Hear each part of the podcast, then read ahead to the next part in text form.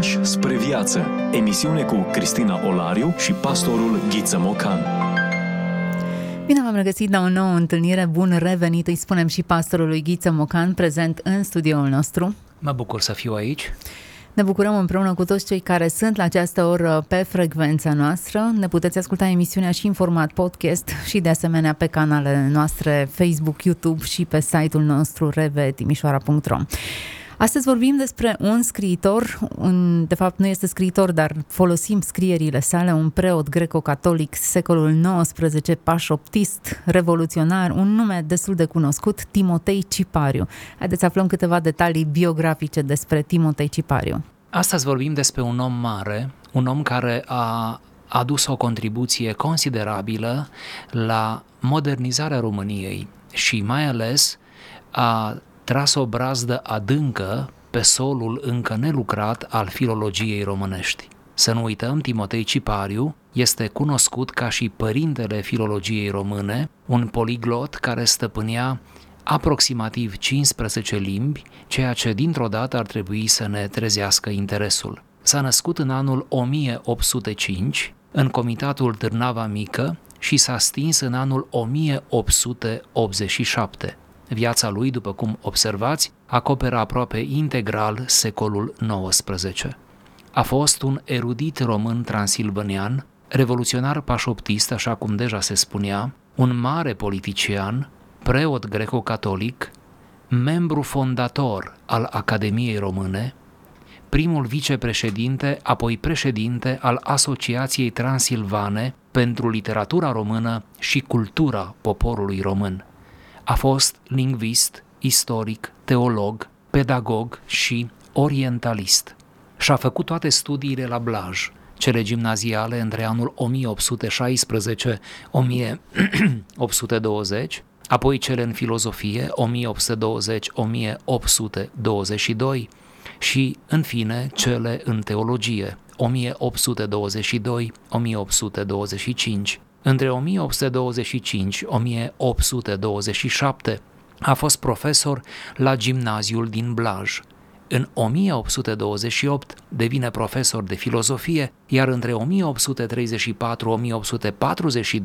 profesor de dogmatică, apoi de studii biblice. Între 1854 și 1875 a fost directorul gimnaziului și inspectorul școlilor din oraș, iar între 1833 și 1866 a fost directorul tipografiei diecezane. În 1827 a devenit preot, iar din 1842, fiind canonic, mai târziu devine prepozit capitular al diocezei de Alba Iulia și Făgăraș. Trebuie să reținem, pentru cei care suntem mai puțin familiarizați cu organizarea greco-catolică, că această dieceză de Alba Iulia și Făgăraș, cum s-a numit ea, era una dintre principalele uh, regiuni cu o pondere destul de mare greco-catolică și, desigur, cu o emulație teologică și culturală de excepție.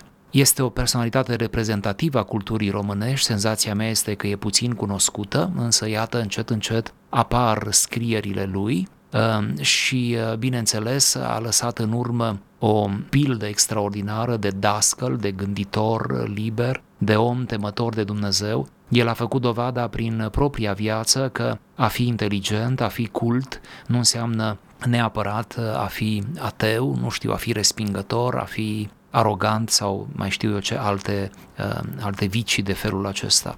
Din potrivă, din potrivă. Um, s-a străduit ca pe lângă activitățile sale directe în plan profesoral să uh, cultive poporul, a scos uh, foaie pentru minte, inimă și literatură, bunăoară, o revistă interesantă, de asemenea, a fost membru a unei societăți uh, literare, cum spuneam, a înființat de asemenea câteva societăți orășenești și care aveau cumva ca obiectiv educarea noilor generații a avut o aplecare specială uh, asupra uh, educației tinerilor și cartea din care vom cita a fost dedicată într-un fel acestei generații, a fost influențat de școala ardeleană și să nu uităm că această formațiune cultural, politică, politico-teologică a jucat un rol important în Transilvania și în istoria României. Oricum se stinge la Blaj, este înmormântat în cimitirul din uh, localitate uh, și uh, după aceea a fost foarte mult, cum să spun, apreciat munca lui, pilda pe care a lăsat-o, scrierile lui au fost mult evocate și încă cumva am rămas datori. Cred că e bine ca să luăm act de asemenea personalități și ceea ce facem noi astăzi aici nu este decât să ne aducem o minoră contribuție. Frânturi de înțelepciune. Vorbim despre autori care nu au voie să fie uitați. Discuție cu pastorul Ghiță Mocanu. Timotei Cipariu, autorul care nu are voie să fie uitat, vom lectura un paragraf dintr-un volum adresat tinerilor. Să vedem cum arăta în secolul XIX o astfel de lectură. Purtarea de bună cuvință între oameni este titlul acestui volum un volum care a văzut lumina tiparului în anul 1855. Pe atunci se scria altfel în limba română, adică pentru noi cei de azi mult mai alambicat și mai greu de deslușit. De aceea, volumul care a apărut acum recent în românește a trecut printr-o stilizare necesară. Eu am să citesc în stilizare, în actualizarea textului este ceva despre ceea ce am putea numi arta conversației. Scopul conversației este de a ridica spiritul cu discursuri, narațiuni, observații spirituale, cu dezbateri ordonate, răspunsuri iuți și ingenioase. Pentru a discuta cu multă plăcere și despre multe lucruri, se cere mai mult decât spirit. Simț sănătos, cunoașterea lumii, spirit de observație, și memorie bună. Povestirile se cade să fie scurte și clare. Cel ce povestește se cere să cunoască bine numele locurilor și ale personajelor ce vrea să le pomenească, să treacă peste adausuri fără de folos și bine să și le amintească, pentru ca nu cumva, în mijlocul povestirii, să se afle constrâns să stea pe loc, zicând că mai încolo nu-și mai aduce aminte, aceasta îi deranjează și îi supără pe ascultători, iar pe narator îl face de râs. Cei ce se răsfață în cuvinte de spirit ajung ușor să grăiască lucruri insultătoare și își fac dușmani. Adevăratul spirit e unul special, pe care puțini îl au și mulți se străduiesc să arate că îl au. A aborda pe cineva cu scopul de a revărsa asupra lui ridicolul și a-ți încorda toată puterea ca să ajungi a stârni zâmbetul societății, nu e spirit, ci mare grosolănie și lipsă de claritate. A ține discursuri acoperite și atingătoare arată prea mare familiaritate către Doamne. A vorbi nerușinări cu pretext de jocuri, a rupe discursul cuiva pentru a-i arăta râzând eroarea în pronunție sau în cuvinte, a trata pe toți cu tu și voi, cum fac mulți juni, astea și altele asemenea descoperă o mare lipsă de cultură, neobișnuință de a trăi civilizat și sunt fântâna multor neplăceri și dureri. Cel ce nu are spirit natural, mulțumească-se a se arăta om de simț sănătos și cu minte. E bine să ne oprim din când în când, să descoperim sensuri noi, lecturi adânci și să ne lăsăm inspirați. Aproape amuzant acest text, sinceră să fiu. Cum ar reacționa generația actuală după 100 cât 70 de ani de la scrierea acestui document, tinerii din ziua de astăzi, cum s-ar raporta la aceste scrieri? Păi tinerii din ziua de azi ar face bine să citească această scriere, zicem și noi aproape, aproape utopic, nu, pe aici, dar ar face, ar face bine să citească, să zâmbească și să-l privească pe Timotei Cipariu, autorul acestor rânduri, ca pe un fel de bunic mai îndepărtat, ca pe un strămoș al lor care peste timp continuă să aducă un plus de înțelepciune. Și cumva toate corijările pe care cu atâta delicatețe autorul le face, ar trebui să le privească tinerii de azi cu considerație și să le ia în seamă. Acum dacă mă întrebați oare sunt tinerii de azi pregătiți pentru a se așeza cu minte în bancă și a învăța de la acest maestru, atunci vă voi răspunde că nu, nu cred că sunt pregătiți. Poate că textul acesta ar trebui pus în animații pe YouTube Poate ar trebui cumva să-l, să-l, să-l îmbrăcăm într-o altă haină ca să poată fi bine primit.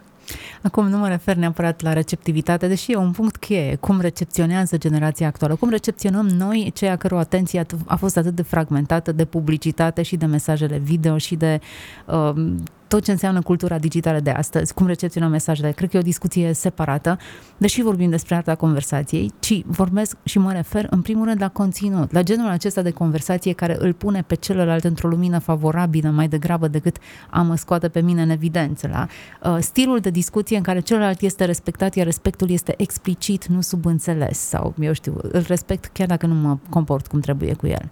Mă tem că această poziție a autorului Uh, nu este conformă cu dezideratele momentului. Mă tem că nu este potrivită, din păcate. Mă tem că uh, aproape toți, uh, și acum să nu mai spunem doar tinerii, ci în general oamenii, aproape toți când intră într-o conversație, într-o formă de relație, încearcă să se propună pe ei, încearcă să arate ceva, încearcă să demonstreze, încearcă să epateze până la urmă. Deci cred că cred că am pierdut am pierdut această smerenie, această permanentă fascinație față de interlocutor. Acum, dacă ne uităm pe, peste principiile pe care le enunță Timotei Cipariu, pentru a discuta mult și cu plăcere. Ne lipsește cumva această artă a comunicării, nu? Îi observăm pe tineri că ies împreună în oraș și fiecare stă pe telefonul mobil, incapabil să interacționeze cu ceilalți în era comunicării digitale, chiar dacă stau umăr lângă umăr. Deja am vorbit destul de mult de rău această era digitală. Nu neapărat vrem să o incriminăm, trăim în ea, vorbim pe telefon, avem propriile liste și mesaje pe care funcționăm și pe care trimitem mesaje. Dar, întorcându-ne la recomandarea aceasta, mi se pare important să îi, îi înțelegem cel puțin linia. Cunoașterea limii, lumii, spirit de observație, memorie bună, simț sănătos. Într-un anumit sens, există conținut. Ca să existe o conversație bună, nu e nevoie doar de doi actori care reușesc să articuleze niște mesaje bune, ci e nevoie de conținut, cultură generală, bun simț, nu știu, lista poate să fie foarte lungă și complexă. Suntem chemați, da, prin acest frumos paragraf, la o anumită decență a conversației, la un anumit bun simț, la o anumită smerenie reciprocă, cumva la o anumită seriozitate. Dar când spun seriozitate, nu mi-o luați în nume de rău, nu mă refer că trebuie să fim sobri, că trebuie să fim uh, rigizi, nu mă refer că, că trebuie să fim insuportabili. Chiar putem fi jovial. Jovialitatea e o calitate, frivolitatea e un defect. Deci, când intrăm într-o conversație, am face bine să ne elaborăm puțin, zice Timotei Cipariu, adică să uh, rostim totuși uh, uh, câteva idei în cunoștință de cauză. Să nu ne lansăm în conversații care ne depășesc, dar nu e această recomandare una de bun simț, dar nu am trăit toți uneori ridicolul propriei aroganțe în care am vorbit despre lucruri pe care nu le înțelegeam, dar nu am avut fiecare momente de, de, de, de mare rușine când uh, ne-am pomenit fără să ne dăm seama în fața unui specialist pe acel subiect și noi încercam să-l învățăm pe el. Oare care n-am gustat amărăciunea ridicolului? Oare de câte ori trebuie să o gustăm până când vom învăța că pronunțarea asupra unui subiect, chiar într-un context amical, că aici despre asta e vorba, nu e vorba în Academia Română, da? Dar pronunțarea pe un anumit subiect presupune o minimă competență, o minimă cunoaștere sau măcar bunul simț de a recunoaște că ne exprimăm o opinie, o opinie care se cere mult șlefuită, pe care nu am lucrat-o neapărat, dar spunem cum ni se pare, măcar să avem acest bun simț. Bine punctat și cred că în epoca noastră în care avem senzația că le știm pe toate doar pentru că la o simplă atingere a ecranului avem informațiile, e o falsă impresie că deținem informația, ne conferă un sentiment fals că suntem suficient de educați, când de fapt competențele noastre sunt limitate și cunoștințele culese de pe Google nu neapărat țin locul unei formări uh, riguroase într-un cadru specializat. Întorcându-ne la textul pe care l-am lecturat, spirit, cel puțin în contextul pe care Timotei Cipariu îl enunță, spirit cred că e asociat cu umorul, cel puțin. Cei ce se răsfață în cuvinte de spirit, spune el, ajung ușor să grăiască lucruri insultătoare și își fac dușmani. E bine, umorul este apanajul oamenilor inteligenți, dar umorul de calitate, iar aici Timotei Cipariu îl, de, îl delimitează. Atunci când umorul devine ironie și îl discreditează pe celălalt, nu mai este umor. Da, Timotei Cipariu aici combate, așa cred și eu, ceea ce am putea numi o violență a limbajului. Combate acea dimensiune contondentă a cuvintelor. Combate acea ironie care la un moment dat trece limita, da? care trece peste un prag. O ironie care este nepermisă, de fapt, într-o relație, într-o relație care totuși se dorește a rămâne în, perimetrii, în perimetrul corect. Și, de asemenea, combate tutuiala, combate această transgresare a diferențelor, a respectului, a, a unei anumite, anumite elaborări, uh, pentru că prea repede devenim familiari. Combate o familiaritate excesivă, da? gratuită, ușuratică, pe care nimeni nu o încurajează. Și mai ales să nu uităm, el se adresează prin acest tratat tinerilor, acelor care încă nu au experiență de viață, acelor care încă trăiesc în lumea celor mai mari decât ei, da? Care oricum ar fi aceștia mai mari, ei au acest avantaj al vârstei. Cumva este o chemare la un respect uh, uh, just da? și justificat. Nu e vorba să-i umilim pe tineri, nici măcar autorul nu-și propune asta, fără îndoială că trebuie să îi ridicăm, trebuie să îi încurajăm, trebuie să le arătăm că ei știu și ei vor ști mai mult, dar uh, uh totul de pe poziții de felul acesta de maxim respect. Da, acum uh, există și mă gândeam la formula aceasta de tutuială pe care o aduce în discuție Timotei Cipariu.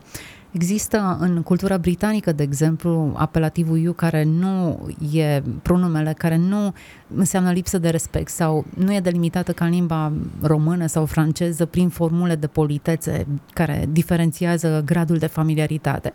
Cu toate acestea, cultura britanică este una în care distanța este bine precizată. Poate Paradoxal, că sunt... nu? Da, da, și aici în, ne subliniază un anumit lucru. Ceea ce cred că ar trebui sancționat ar fi Uh, familiaritatea nepermisă, lipsa respectului față de celălalt, pentru că în tot paragraful de fapt despre aceasta se vorbește, când îl întrerupi necuvenit, când te socotești că ar trebui să-l corectezi în toiul discuției, când, eu știu, lucruri care țin de detaliu, dar care au de face cu respectul față de celălalt.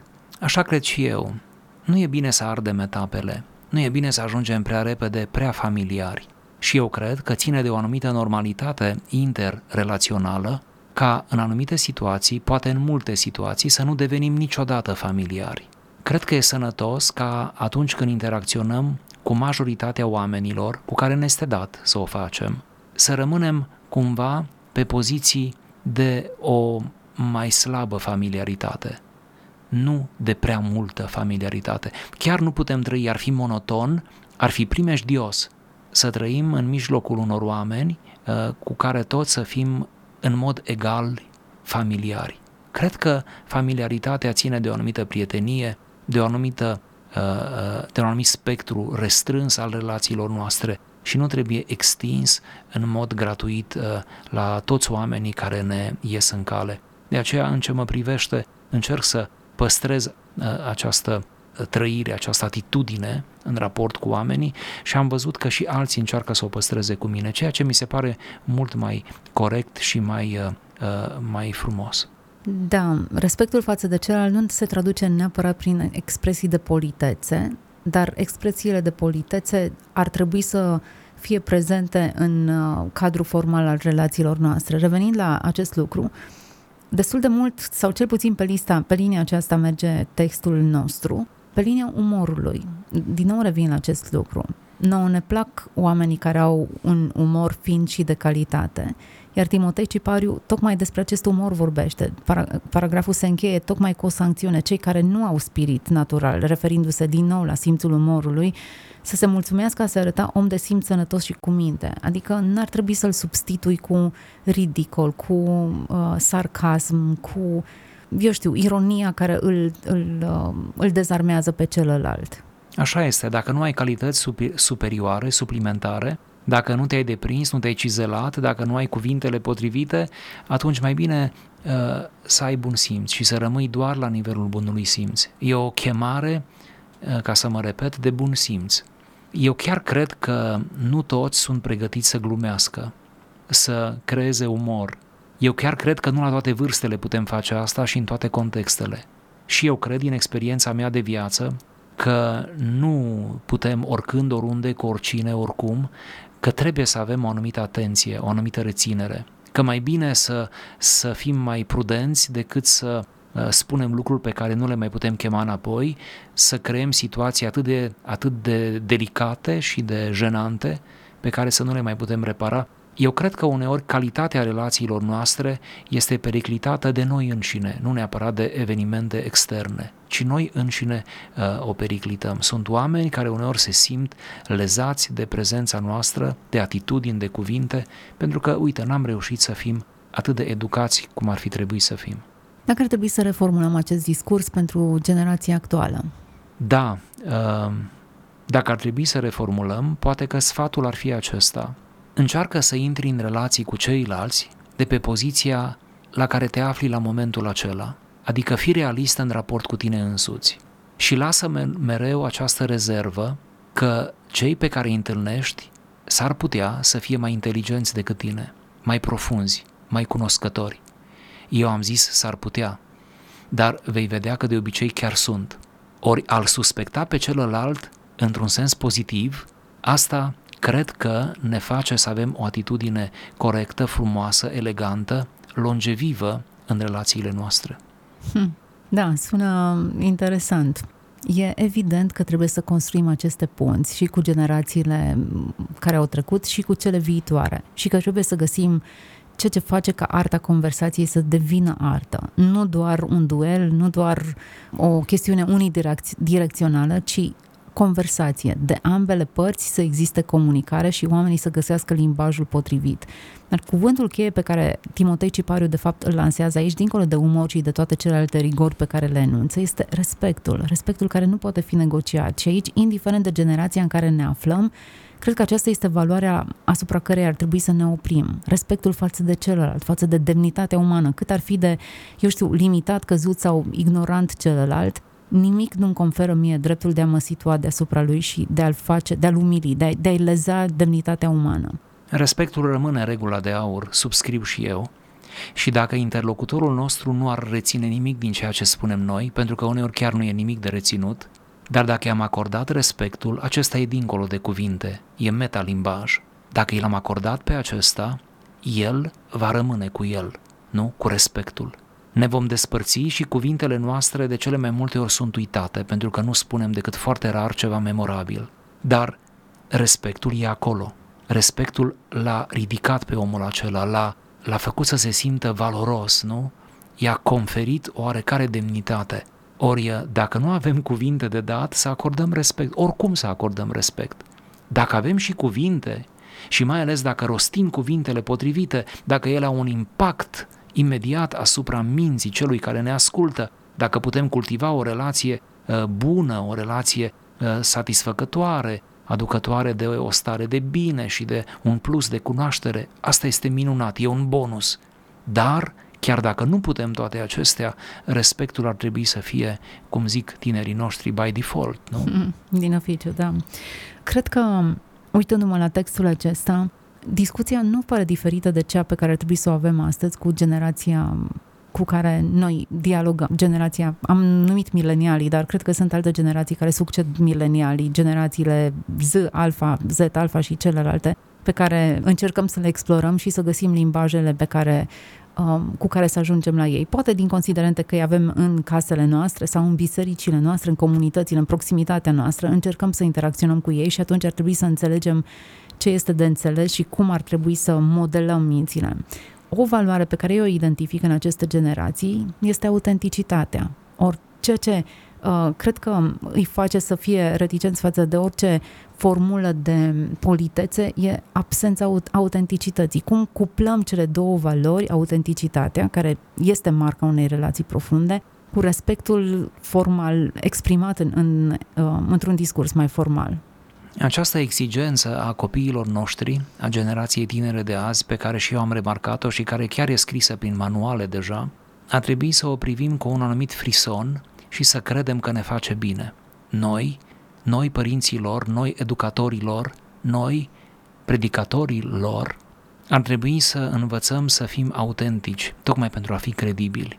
Cred că putem ajunge la inima generației tinere prin autenticitate, printr-o atitudine corectă, printr-un acord între ceea ce spunem și ceea ce facem. Cred că ei, dacă ne simt că suntem autentici, ne acceptă și uh, ne ascultă și uneori chiar ne lasă să influențăm. Ei, de fapt, au nevoie de noi, ei știu asta, doar că sunt foarte selectivi, sunt mult mai selectivi decât am fost noi. Să nu ne lamentăm la nesfârșit de această uh, realitate, ci să facem bine să ne uh, punem la punct caracterul, atitudinea și bine va fi. Și bine să fie, așa ne și rugăm. Suntem la finalul acestei emisiuni în care ne-am propus să vorbim pe marginea unui text de 170 de ani în urmă, purtarea de bună cuvință între oameni. Timotei Cipariu semnează acest uh, text. Iată cum arăta un mesaj către tineri în uh, urmă cu 170 de ani. Până la urmă sunt valori pe care noi și astăzi ar trebui să le cultivăm, autenticitate și respect față de celălalt,